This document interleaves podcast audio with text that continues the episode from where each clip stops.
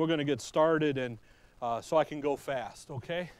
Philippians, Philippians chapter number three. Uh, I, hopefully, you had a good new year. Hopefully, you had a good Christmas. And uh, now we're put our noses back to the grindstone and just kind of think about some things here as we begin the new year. And uh, as we this morning, we um, I started. I didn't intend to do this, but then after I did the message before Christmas, and I was like, somebody said, "Well, let's look at the other three. I'm like, so now we're looking at the other three. But in the book of Philippians, Philippians, uh, it is a book of correction. And, you know, it's, it's wonderful in Paul in Paul in Paul's 13 epistles. All of the epistles are doctrine. Okay? All of them are. They have doctrine with an intent to do some specific things.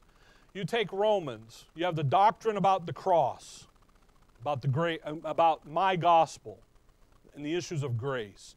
Corinthians and Galatians come in and they are the perfect commentaries to the book of Romans. You don't need to buy them at the bookstore, okay? what Corinthians does is says, okay, we're going to correct some bad behavior because you're not operating in the doctrine of Romans, your identity doctrines. So here's how you correct this behavior. So what does he give you? Doctrine to correct that bad behavior. Then in Galatians, he says, okay, we have to correct some bad doctrine because you're not living in the, the grace doctrine. You've mixed it with some law and legalism, so now we got to fix that. Ephesians comes along, and now we're going to talk about the next step preaching of Jesus Christ according to the revelation of the mystery. Now he says, here's what God's doing. Why is God forming the body of Christ? That's what Ephesians is all about. Philippians and or Colossians come along, and Philippians says, okay, you got some bad behavior about that doctrine, about the goal over here, the church, the body of Christ as a whole. So let's fix that.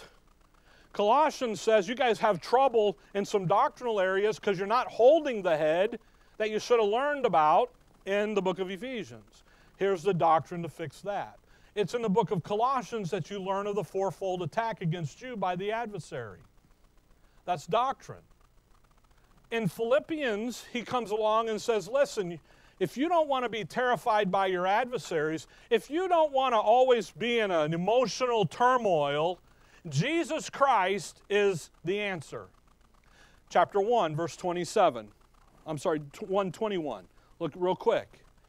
For to me to live is Christ, and to die is gain. For to me, to Paul, to you and to I, to live is what?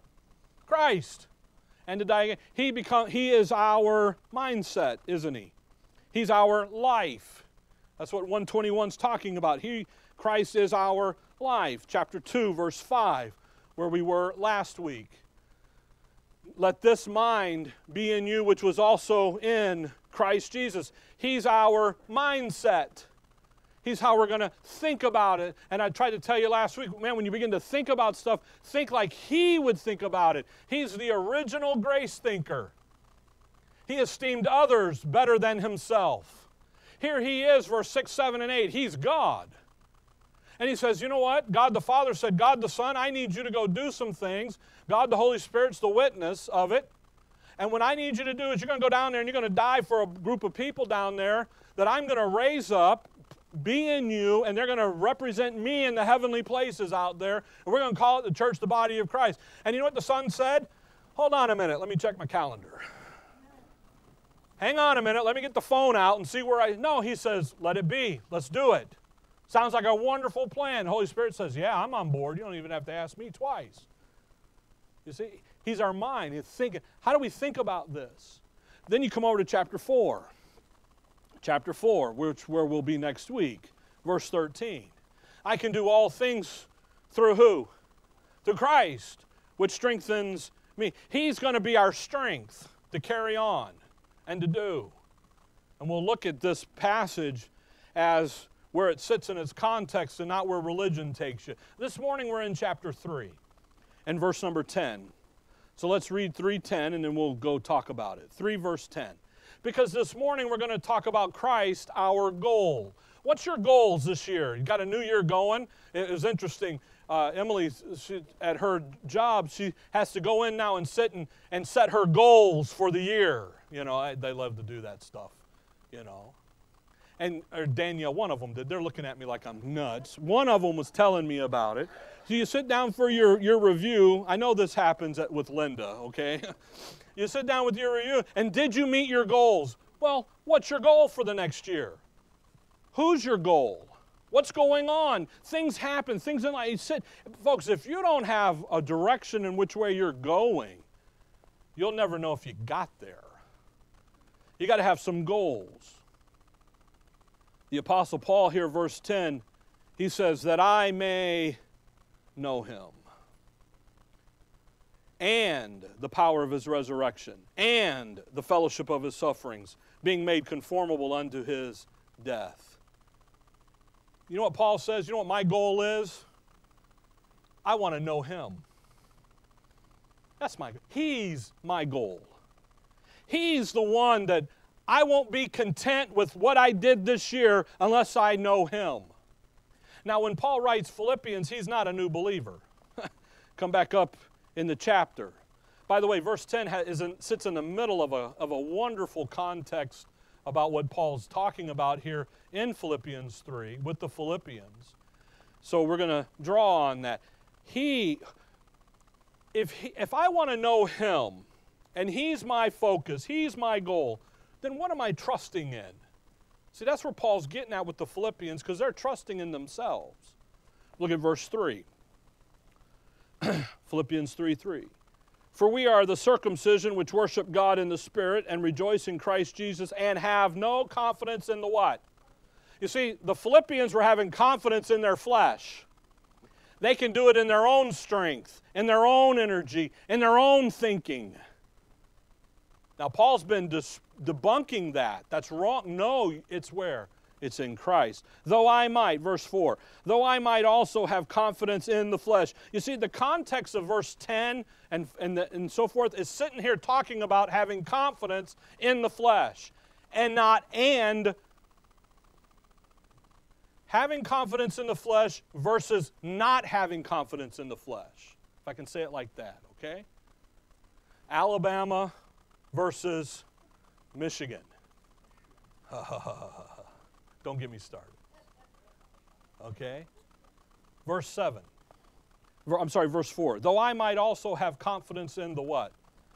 Now, watch Paul lay out his religious confidence. Because what does religion tell you? What do people out there tell you? Hey, you got to have confidence in what? Your flesh. You see, folks, religion, the law, is designed to satisfy the lust of your flesh. If you give me something to do, preacher, then I can get it done and I'll feel good about what I did. The problem is, is you don't do it right. You fail. You drop the ball. Paul says, You want to run this religious flesh test up here? Let's do it. Verse 4. If any other man think that he whereof he might trust in the flesh, I more. Paul's going to roll out his credentials here. Watch him. Circumcise the eighth day of the stock of Israel, of the tribe of, ooh, that, that Benjamin tribe. The youngest of the boys. The one that sits over there and Joseph says, You guys can all go back to dad, but that boy right there is mine. He stays with me. Benjamin, the baby. You know what happens to the babies in the family, right? You know? yeah, the youngest. They're the spoiled, rotten ones, you know. The oldest, I was the oldest. The target's beat out of us the middle child sees that and kind of figures out how to escape, and the young one says, Well, it didn't work on those two, it ain't to work on me, so I must be darling. oh, whack. Huh? I got three of them. What does Paul say? Hey, I'm of that precious tribe of Benjamin, a Hebrew of the Hebrews. As touching the law, a Pharisee. You know, a Pharisee, he is the fundamental Bible believing Jew. When that book says it, that's what it is. A Pharisee believes in the resurrection of the dead, believes in the angels, believes in all of the, of the fundamentals of the faith. Man, I'm on it. A Hebrew of the Hebrews. Man, when that book said jump, I asked how high. Because what am I going to do? I'm going to jump. You see, Paul says, man, as touching the law, a what? A Pharisee. Man, when it came to fundamental Bible believing Jew, I'm it. And there's nothing you're doing that I don't do better or can't do better. If you can do it, I can do it better. Concerning circumcised the eighth day. Uh oh, he's right there, isn't he? It wasn't eighth and a half day, it wasn't the seven and a half day, it wasn't day nine, it was day eight right when it's supposed to be. Verse 6 concerning zeal, persecuting the church. I was zealous in my religion. In Galatians 1, he says, In the Jews' religion, I profited above mine equal. I was leading. Man, when they put up the, the, the bonus chart, my name was at the top. I won the trips to Hawaii every year. I was leading the rebellion. When they brought in the new recruits, they would say, Saul, you go and mentor them. You're the guy, man. You're the trainer. You are our hero. He said, Man, concerning zeal, there's nobody touching me. I was leading the rebellion. Persecuting the church. If anybody breathed Jesus of Nazareth, I heard about it and before they could sneeze, I had them in chains and, and in jail. I was on it. Touching the righteousness which is in the law, blameless. Oh, boy, that is a wonderful statement. Paul says, You see my pedigree, but man, when I broke the law, by the way, it doesn't say faultless. He says, When I broke the law, you know what I did? I did what was required to fix it. And I did it right then. I didn't wait. Jesus tells that guy, he, he heals him and everything. He goes, Now you got to go down there to the priest and you tell him to do what Moses requires to do for purification, heal that leper. You know what that leper did? He went right then and did it. Paul says, Man, when I broke the law, I was on top of it. I knew what was going on. I could quote them chapter and verse and book and title and was right there. You want to talk about flesh confidence? He had it. And he had it um, above everything, above all. Now, watch verse 7. But what things were gain to me? Hold on to here. Look over there at Galatians 1. Look at Galatians 1. Hold on to Philippians. Boy, we're going, how are you going to do this year? I've sat down, I've already been thinking about it. We took a trip to the West Valley yesterday and spent some time with the Morgans and everything. On the way over there, Linda's like talking and she's like, Did you hear me? I'm like, Yeah, honey. you know, I wasn't. I was thinking about what's coming and, and making, uh, you know, short plans and a shorter brain type of thing and figuring. Hey, what do you do? You sit, you think that. Who, what's your goal? Who's your goal? Galatians 1, Paul, verse number 11, he says, But I certify you, brethren, that the gospel which was preached of me is not after man, for I neither received it of man, neither was I taught it, but by the revelation of Jesus Christ. For ye have heard of my con- conversation in time past in the Jews' religion, how that beyond measure I persecuted the church of God and wasted it, and profited in the Jews' religion above many mine equals in mine own nation, being more exceeding zealous of the traditions of my fathers.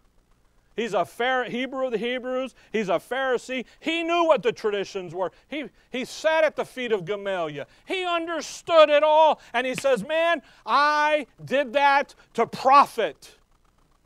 His 401k, his eh, retirement plan, all that stuff, his money in the bank was, you think you got it? He was three times you oh, you know, I'm a billionaire. He is a quadruple billionaire, whatever that is. I don't know. He had it.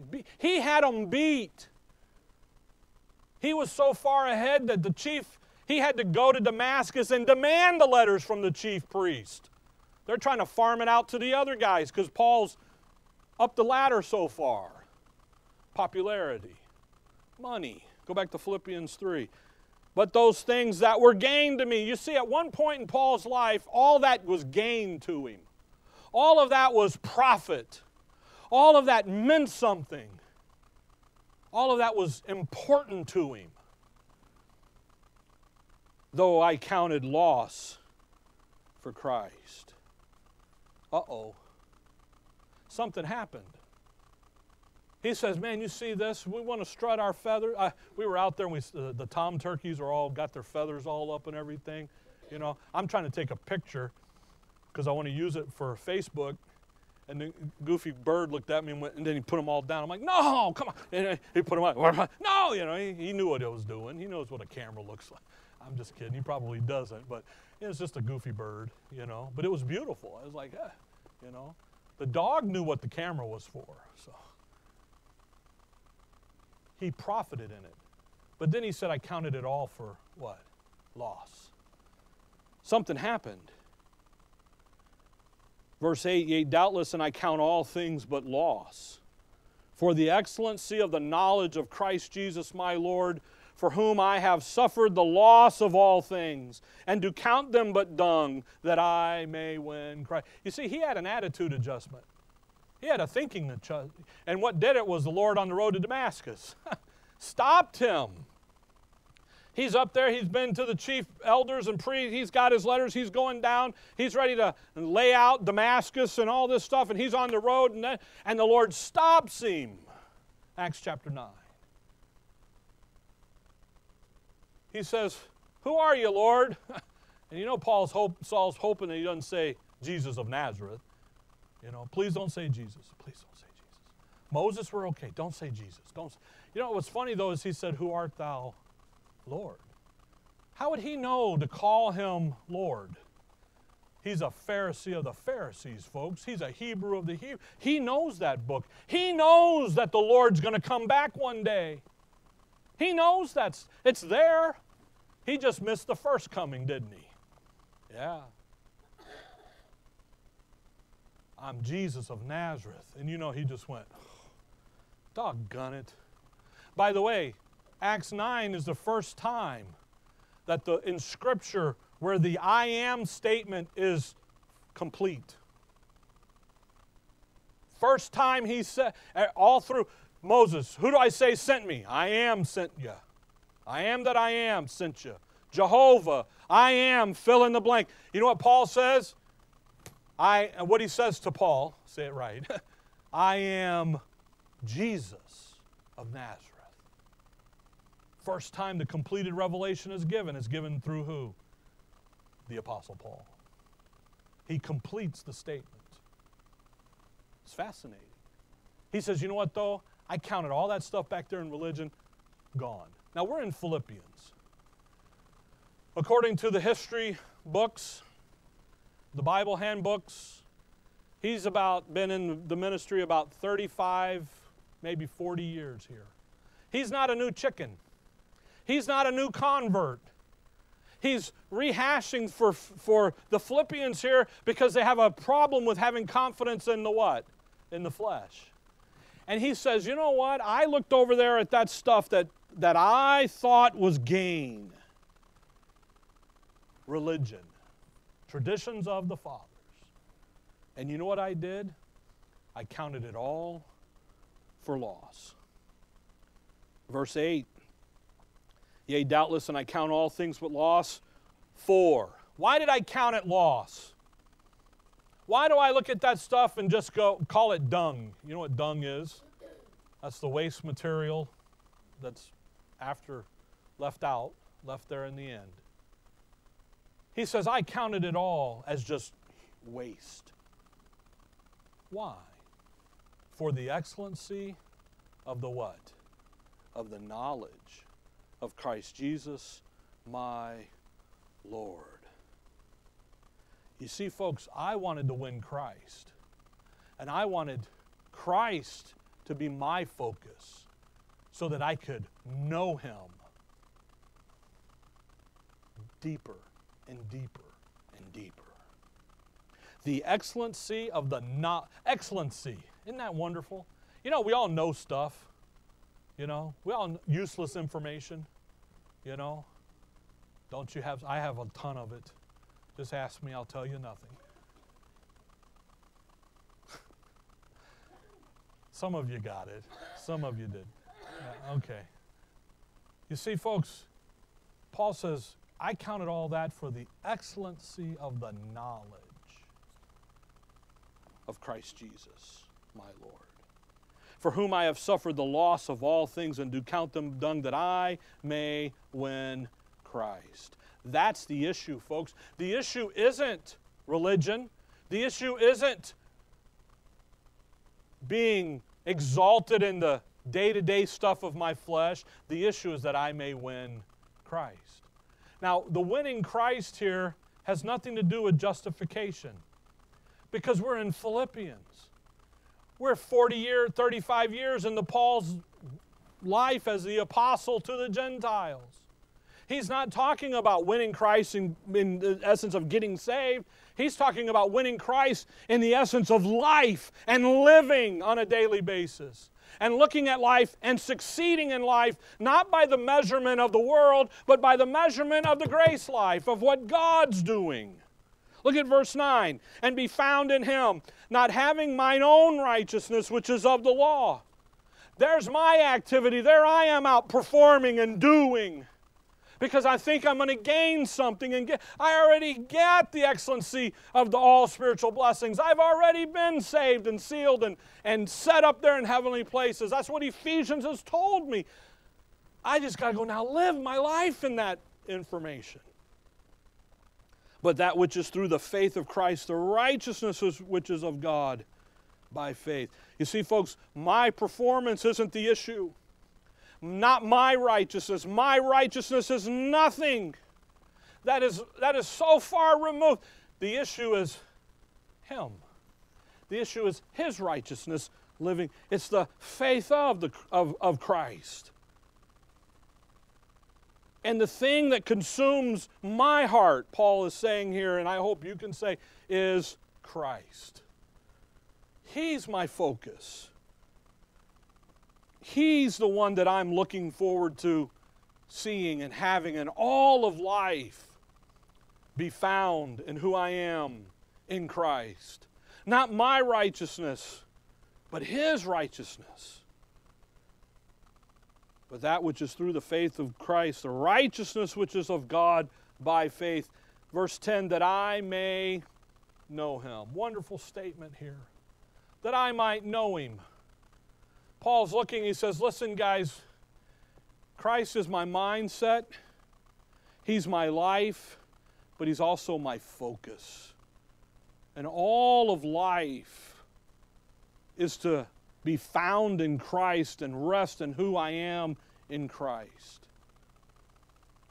A wonderful statement here about the goal of Paul as an individual is in verse 10 that I may know him and the power of his resurrection and the fellowship of his sufferings. Three components there of life in Christ Jesus. Three things there to know him in the power of his resurrection and the fellowship of his suffering. Come over, come, hold on here and run back to Romans 8. Being made conformable unto his death. Isn't that conformable? In Romans 8, he has said this before. Romans 8 and verse number 29.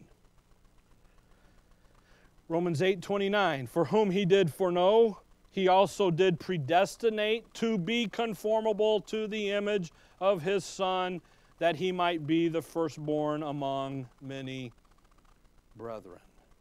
Predestination has always has a context to it destiny predetermined, predestinated. Here is to be conformed to the image of his dear son, isn't it? That, what would be the image of his dear son? He would be the firstborn among many. Firstborn, he's a firstborn from where? From the dead, right? This is talking about glory and resurrection. And I want to be conformable to that resurrection scenario. I want to be over there and look and I want to see this issue about, you know what, in the end, it's just glory for me. That's what, where it ends. Now, when you come back to chapter 3 of Philippians, he says, I want to be made conformable unto his death. If, verse 11, if by any means I might attain unto the resurrection of the dead. Here he's not talking about glory. Here he's talking about day to day living and life right now. He says, right now, you know what I want to do? I want to know him. And I want to know the power of his resurrection. And I want to know the sufferings I want to be in the fellowship of his sufferings. I, there's some things I want to pay attention to, understand, see, but I want to do it right now. Romans 8, that's glory, that's the future. But right now, in time. I want to know him. Just real quickly, look at the three. Just to get you to think about something. I want to know him. Well, how do you get to know someone? The him here obviously is Christ. So, how do you get to know somebody?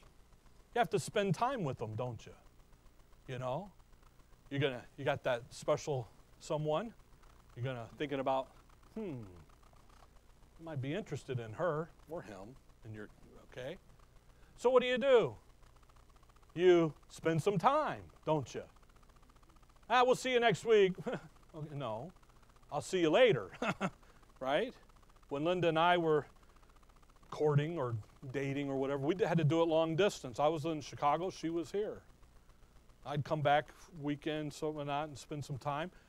So we got to know each other through letters, not email or texting. We didn't have that back then.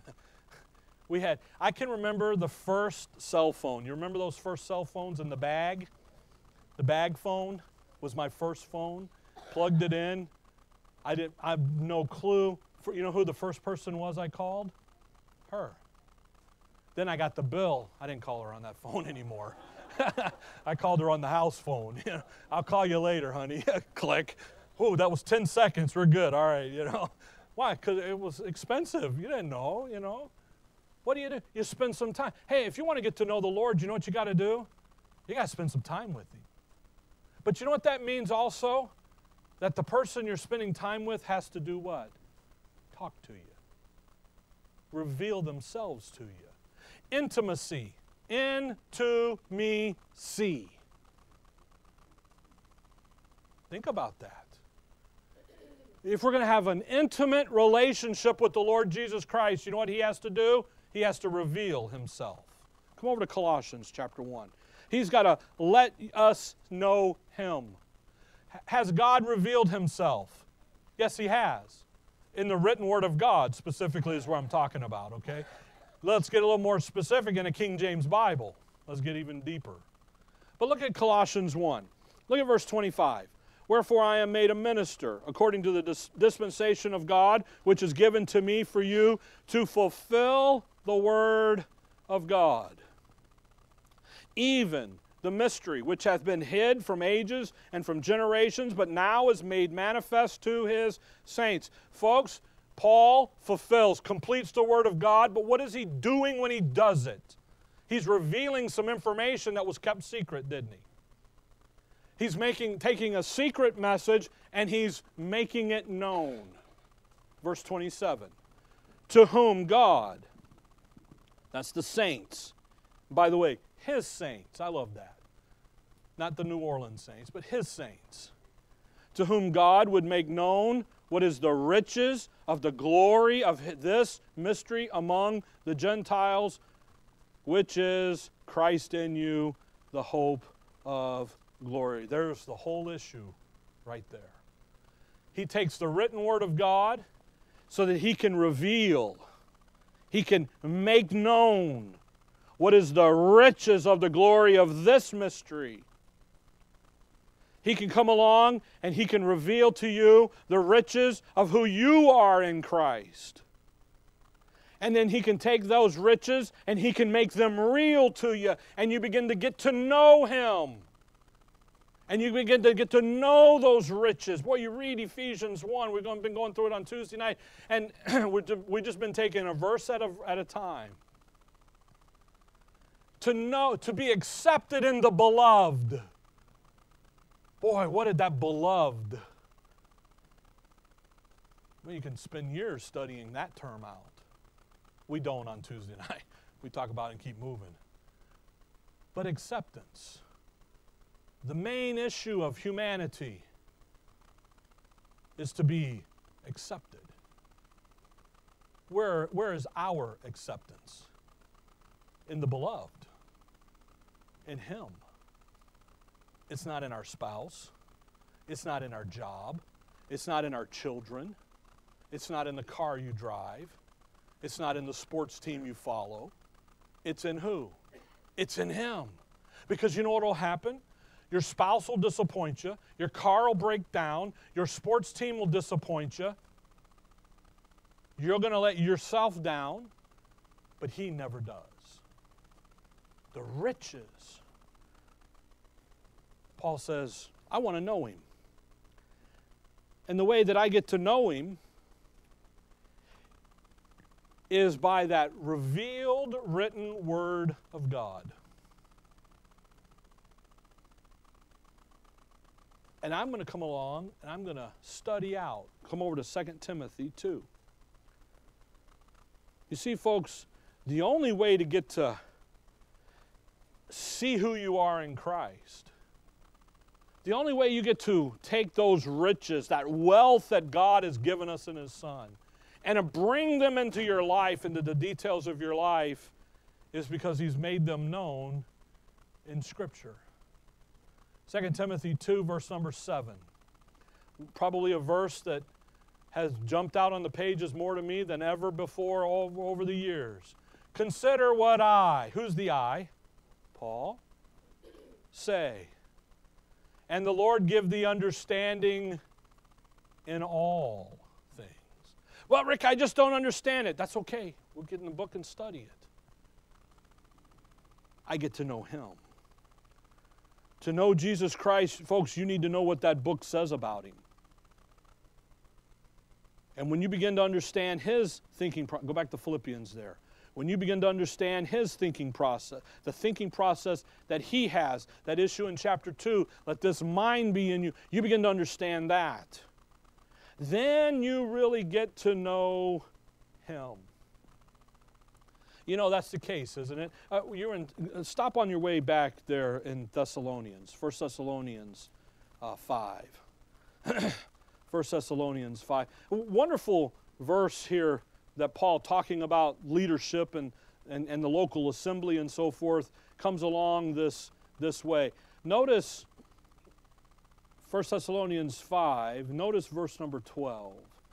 And we beseech you, brethren, to know them which labor among you and are over you in the Lord and admonish you, and to esteem them very highly in love for their work's sake, and be at peace among yourselves. I'm talking about the local assembly. Local assembly is to be at peace. It's not it's never to be at war. But you see that thing about knowing them that are over you? To know them is is is he's not talking about, hey Rick, how you doing? I know Rick, yeah. Hey, I know Bruce, I know Mark. I know Greg. I know Brian. I know those guys. No, to know them is to what? Know them. Spend time. How do they think about this? How would Rick think about this? Because sometimes Rick doesn't react appropriately. Why? I got the same problem you do. I like to be right. Never, I don't like being wrong. Do you? Well, all right, you're holier than me. Look at you guys. No, what happens? Hey, I, I want to know him. He, Paul has just gotten done telling the Thessalonians, look over there in chapter number 1. Look at the end of verse number 5. As ye know what manner of men we were among you. For see, Paul said there's people come up against the Thessalonians accusing Paul of doing stuff, and he says, "You guys know better." Why? Because you know me. We spent time together. We were working together. We had lunch together. We, we spent time. How do you get to know the Lord? You got to go spend time with Him. Where do we find Him? In the written Word. You see, folks, to know Him is, come back to Philippians now. To know Him is not to get a zap and then you got it all. Dad used to say, He doesn't bore a hole in your head and then dump it all in. To get to know Him is to, is to come along and to personally spend some time renewing your mind, personally spending some time at the intake of the sound doctrine, coming along and, and spending some time saying, you know what, Lord, I, have I've read through this. I'm going to read through it again. I, have you ever read through a passage and you go, you know what, I never saw that before? Folks, that's getting to know Him. You know, I, I love the illustration of the onion. You begin to peel it back. I'm not talking about the onion doctrine. You look that up on your own. Don't, don't look it up. It's okay. But we're talking, you think about it, you, you begin to peel things back, and you know what happens? It goes deeper and deeper and deeper. You know, you go, man, I didn't see that before. Wow, look at that. Oh, man, now this verse fits that verse, and that verse fits that verse. Oh, great. And then, then you put that train in the back of your mind. You start working on another train, and the next thing you know, you got both trains hooked up. See, that's getting to know him. And that's what Paul says after 35 years of service. He goes, I got to get to know him even more. And the way I'm going to do that, it's not just collecting the data, getting the information. It's by taking God's word and, and that inner man and then go appropriate, put it into the details of life. To do that, first of all, you got to know you need it. Too often times we don't think we need the information. By the way, you, you know you need it when it's too late, when things have crashed down around you. But then once you understand you know to need it, now you got to know where to get it. And if you've been putting it in all along, when you need it, you don't have far to go to get it. And you know what happens? And this book comes real to you. so he says, and the power of his resurrection. I want his resurrection, his life. The angels look at the ladies when they come to the grave, and he says, Why are you looking for the, for the living among the dead? His resurrection, his life. I want to know the power of his life, and I want that to be what's living in me. I want to know I want to know what it is to be a rock star. I want to know what it is to have everything. I, we're talking spiritually, okay? Don't believe me. You don't want me singing, okay? I want to know. I know that I'm rich, and I want to know what that's like to have on a daily basis as I go through. You see, folks, he's talking about life here. Every day. We make mistakes. We drop the ball. Then we have a great morning and a lousy afternoon. Right? No? You, hey, I do. I had one already today. I'll have another one later, I'm sure. Not really, not on Sunday. Yesterday, tomorrow. You know why? Can we go back to work tomorrow? you know? Yeah, exactly. Ugh. You see, folks, he says, I want to know the power of his resurrection. And again, he's not talking about justification because we've already dealt with that. He's later going to tell them to work out their own what? Salvation, right? He's already he told them that in chapter 2. What salvation would that be? From the adversaries and the terrification, the, the, they've been terrified by the adversaries in chapter 1. You got to work that stuff out figure out how to handle that stuff. He's not talking about just he's talking about your walk in time. I want to know him. I want to come along and say, what's hanging on the back wall? Galatians 2:20. I'm crucified with Christ. There's my identity. There's I get to know him. Nevertheless I live, yet not I, but Christ liveth in me. Wow. How did I get his life? Resurrection. I want to I want to know I want to have his life be what is valuable in my life. I want to come along and live in the Romans 6, 7, and 8 doctrine. I want to come along and know that, hey, I'm dead to sin and I'm alive to God. I can choose to come over here and live as who I am and not to serve that. And all of that comes because I get to know Him and the power of His resurrection. And then He says something that everybody kind of fumbles and the fellowship of His suffering. Isn't that interesting? The last of the three is probably the one that gets kicked down the road the most. Come over to Colossians chapter 1 with me. Back to Colossians 1. Do you see, folks, the goal here is who? Him. He's the goal. His life, knowing Him, studying that word, getting it in it, having that word become real to you. Have you ever had those days when you, you, you know a verse, something happens, and that verse becomes alive? Ooh, that's what he was talking about. yeah, those are great days. Colossians chapter 1, look at verse 24. Paul says, Who now rejoice in my sufferings for you, and fill up that which is behind of the afflictions of Christ in my flesh for his body's sake, which is the church. I, I read that. When he talks about the fellowship of his suffering, he's talking about here to know him personally so that it's the life of Christ that's living in you, so that I can understand and I might know him in that fellowship area of his suffering. Come back to Philippians. you see, folks, fellowship. Ah, uh, look at Philippians 1. Fellows in a ship, we share it in common, don't we? You're not going to go hang on Calvary's tree and go through what he went through at Calvary. I'm sorry. You did it spiritually, as we understand through Paul's revelation. What are we talking about? The fellowship of his sufferings. Well, here's an idea for you to kick around. Look at Philippians 1 in verse 29. For unto you it is given in behalf of Christ not only to believe on him, but also to suffer for his sake, having the same conflict which ye saw in me, and now hear to be in me.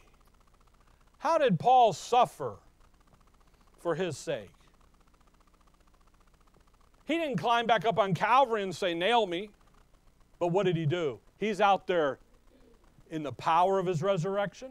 He's out there in knowing him. He's preaching. He's teaching. Yea, all those who will live godly shall suffer persecution. He's taking a stand for the word of God rightly divided. He's preaching that. He, you go back through his Acts ministry, you know, they wanted to skin him alive from day one. And he sits there and says, Bring it on, baby. All you're going to do is promote me to glory. For me to live is Christ, but to die is gain. Bring it on. I don't care. You go over there and, and he's left for dead outside of those Derbe and Lystra. He gets right back up and goes right back into those cities, preaching the word, preaching the truth. Notice that verse carefully in Philippians 1. He says, Yeah, it's wonderful that we all believe in him, but there's also a suffering side. And that suffering there comes from living godly. You suffer in, a, in, in basically three categories or ways. One, you suffer according to Romans 8 in the sin cursed creation. You know why you get gray and die, get old, get sick, and you die? You know the moment you're born, you're dying? Figure that one out. Yeah, you're welcome. See? Why? Because there's a, there's a curse placed on creation, Romans 8. But in Galatians, you know what he says? You're going to reap what you sow.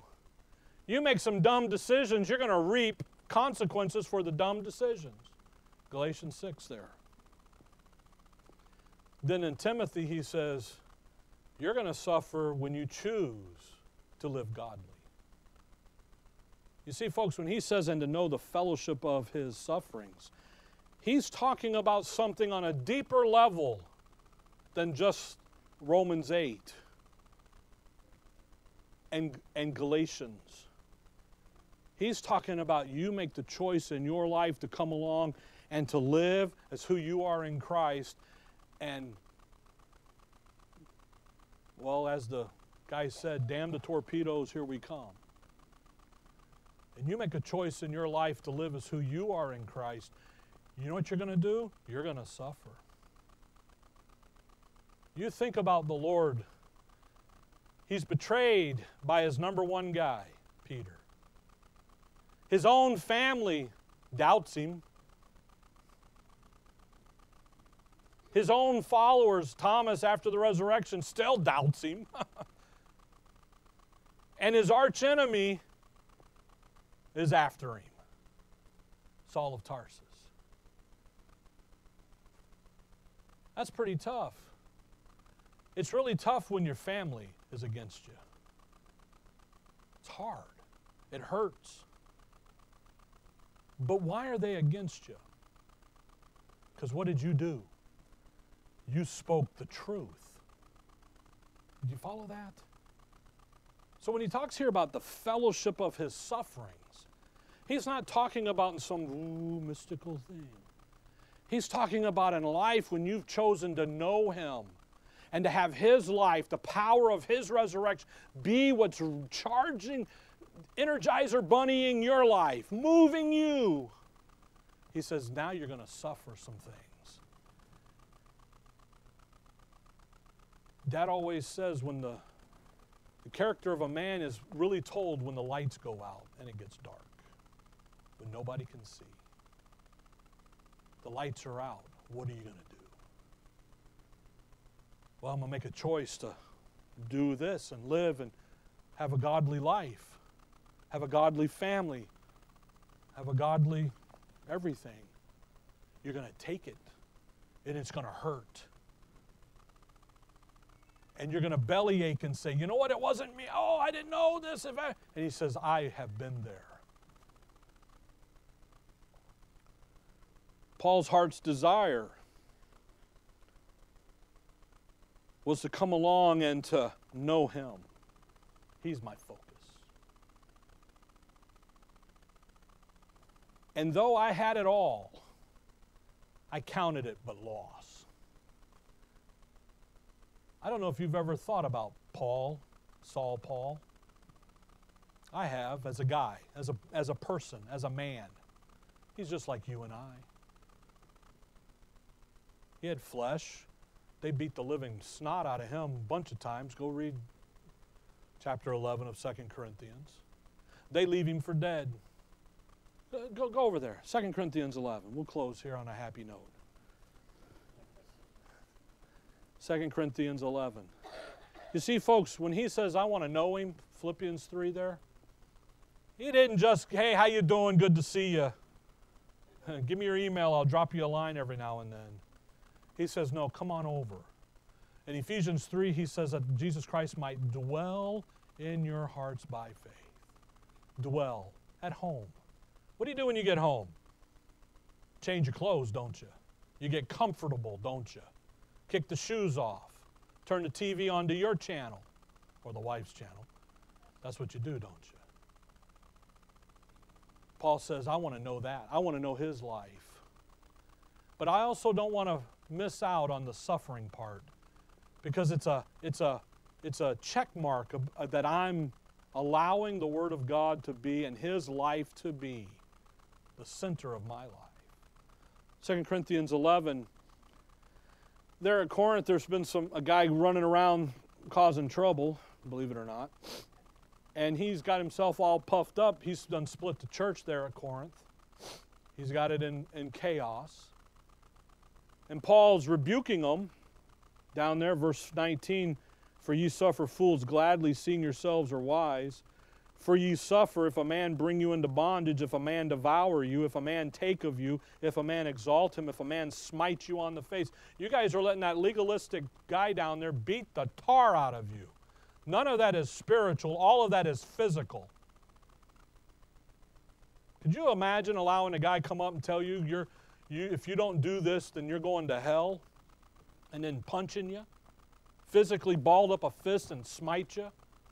They're, they were letting it they were letting it happen. I speak verse 21 as concerning reproach as though we had been weak. Howbeit, whensoever any is bold, I love that. I speak foolishly. I am bold also. Are they Hebrews? So am I. Are they Israelites? So am I. Are they the seed of Abraham? So am I. Are they ministers of Christ? Again, I speak as a fool.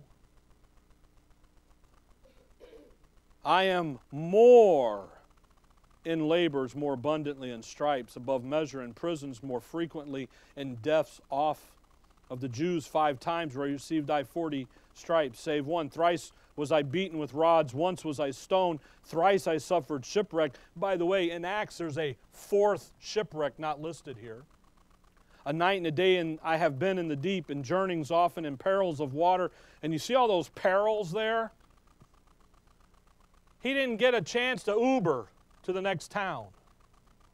He couldn't catch the airlines and get over. He's hoofing it. And the highwaymen were waiting for him. In Acts, the lewd men of the baser sorts the Jews went and get. They go get the mob. They put the word out. The word's on the vine. When you see this guy pulling, riding that and this, get him. He's got money, even though he's got nothing. Could you imagine being beaten with rods?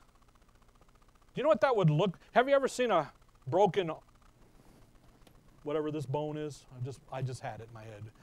Could a broken arm? Have you ever seen one when it's happened and the guy's screaming and all you can do is go, "Ouch. Oh, that hurt." Not have the medical science that we have today to set it back right. No wonder the Corinthians says his appearances. Ooh, look at what's happened to him. Verse 27 in weariness and painful and watchings often and hunger and thirst and fastings often and cold and nakedness. Look at that. Here's a man that is up in the high stratus of the Jews' religion, and now he's down in the gutter. And he says, I counted all that loss. I count this stuff gain. This is where I want to be. Why did he get there? Because he chose to have Christ be his goal. He chose to have Christ be his focus. He chose to stand for the truth rightly divided. He made a choice. Yea, all those that will live godly. That's what he, the fellowship of his sufferings. That's what he's talking about here. By the way, I like verse 28. Beside those things that are without, that which cometh upon me daily, the care of all the churches. He goes, Not only was I dealing with the world out there, then I'm dealing with you, yay, who's over here, who can't get you. You're so mixed up, you got to let the guy beat you up. The law, the law guys are beating on you. Then he says, verse 29, Who is weak, and I am not weak? Who is offended, and I burn not? If I must needs glory, I will glory of the things which concern mine infirmities. The God and Father of our Lord Jesus Christ, which is blessed forever, knoweth that I lie not. Woo! Paul says, The Lord knows. And by the way, who's your judge? The Lord is. you know what he says? Let's get on with it. What's my focus? My focus is to know him. And when I get to know Him, you know what I get to know? I get to know the power of His life, of His resurrection working in my life. And you know what that causes me to do then? Also to come over here and enjoy the fellowship of His sufferings. Because you know what? It's not I, but Christ. What's the worst thing that anyone could ever do to you? Send you to glory. I'm sorry. I'm not hoping on anybody, but that's what it is. So, what are we waiting for? What are you waiting for? Well, you know, uh, no.